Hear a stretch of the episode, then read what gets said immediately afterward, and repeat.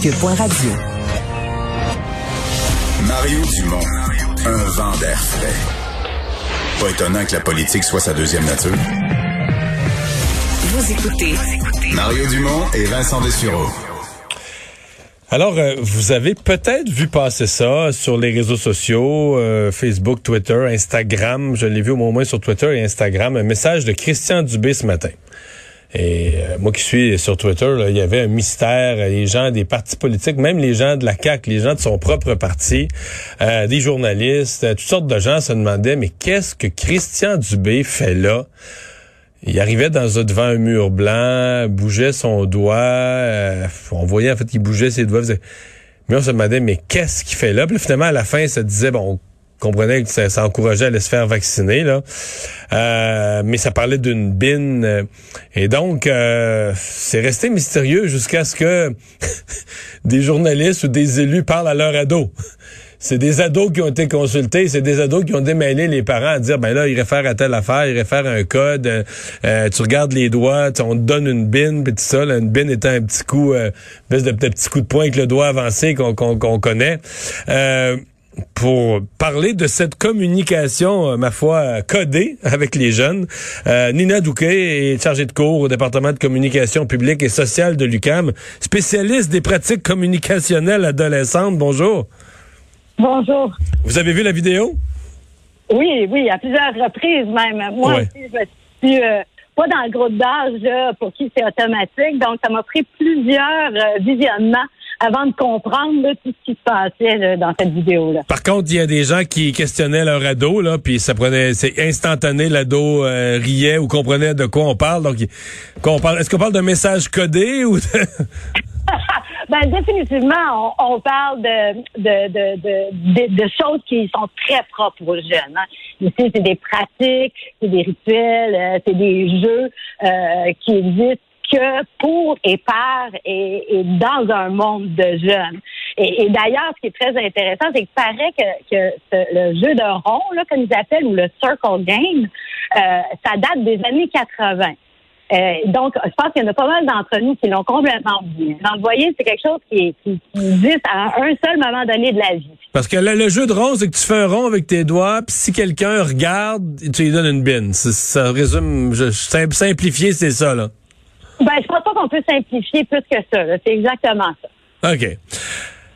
Est-ce que ça marche? Je veux dire, euh, mettons, j'ai 15 ans, là. Un ministre, bon, entre eux, ils s'envoient des affaires comme ça. Là, tout à coup, il arrive un ministre qui fait quand même une face assez stoïque. Je veux dire, il, il, joue un personnage. Je trouve plutôt que c'est bien joué de la part de Christian Dubé euh, devant un mur blanc. Il fait ça, le message.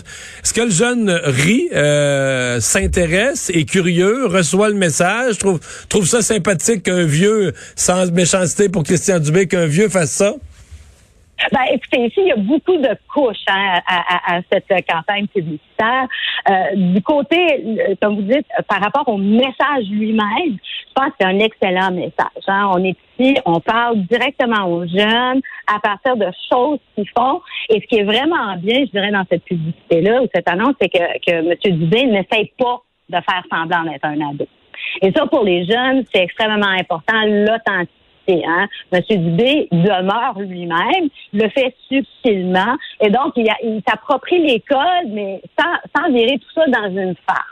Donc à ce niveau-là, donc, c'est plus crédible pour lui de faire comme un vieux qui sait pas comment le faire, mais qui le fait pareil, que d'essayer de jouer à l'ado quand tu as 60 ans.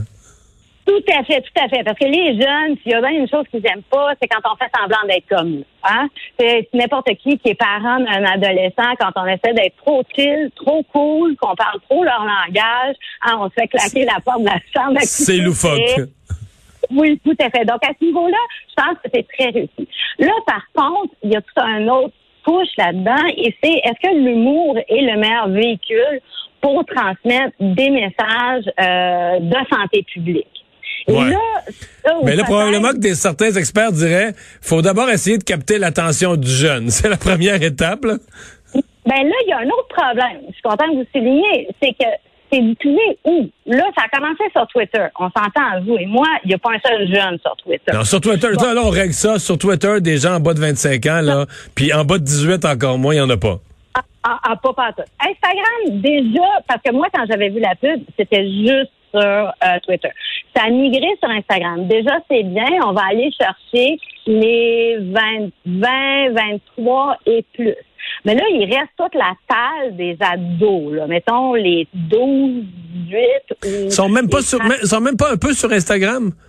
Moi, Ah, euh, chez nous, chez nous, 17, 18, il y avait du Instagram, là. Pas, peut-être pas. Ouais. Qu'est-ce qu'ils font sur Instagram? C'est c'est pas tant les posts qui leur intéressent, c'est la, la fonction chat, messager. Ils l'utilisent pour jaser avec leur chum. Ah, ouais. On visionne sur TikTok, puis on jase sur Instagram. Et c'est là où ça commence à être bien, bien, bien compliqué. Mais je pense que, somme tout, on, on parle ici quand même de quelque chose de bien et, et Ouais. je salue Mais, mais là, vous êtes, vous êtes en train de me dire, la vraie place où on visionne une vidéo comme ça à 15 ans, c'est sur TikTok. Ça, c'est c'est Ah. certain.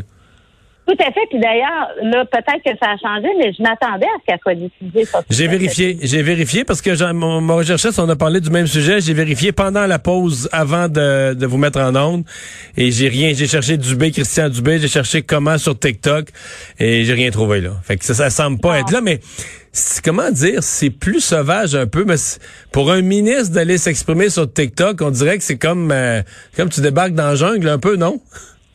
Ben, tout à fait. C'est- toujours ça le problème. Les réseaux sociaux, là, pour les jeunes, c'est pas un média de communication euh, comme une télévision ou une radio. C'est vraiment plus considéré comme un espace privé. Moi, je dis souvent, je fais souvent la- l'analogie de la chambre à coucher. Faut imaginer pour les jeunes, Instagram, TikTok, ces espaces-là, c'est des chambres à coucher. Puis, avec les ados, les chambres à coucher sont fermées.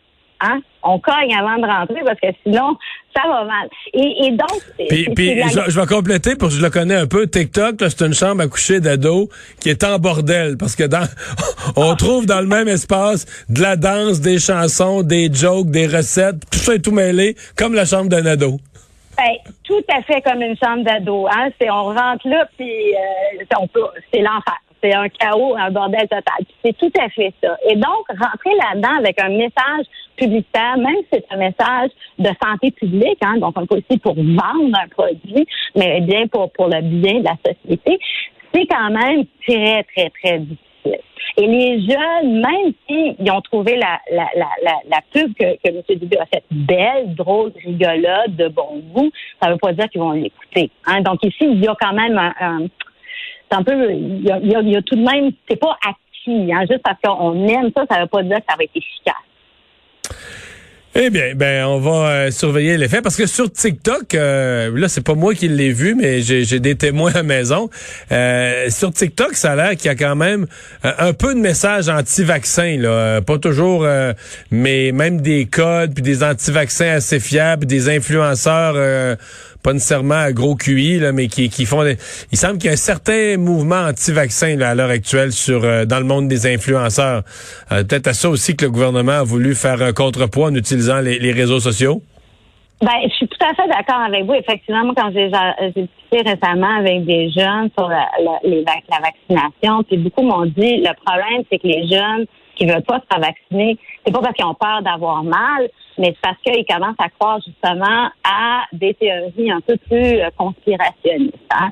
Et donc, et là, ça, ça amène justement à cette question-là. Est-ce que faire la joke que ça fait pas mal, est-ce que c'est le bon message? Parce que les jeunes qui vont se faire vacciner, c'est pas, ils ont pas peur d'avoir mal. Les jeunes qui vont pas aller se faire vacciner, c'est pour toute une série de d'autres problèmes qu'il faudrait peut-être plus adresser dans les messages. Mais là, ça, je laisse ça au gouvernement de choisir euh, quel message Ouais. ils veulent bien. Nina Douquet, merci beaucoup d'avoir été là.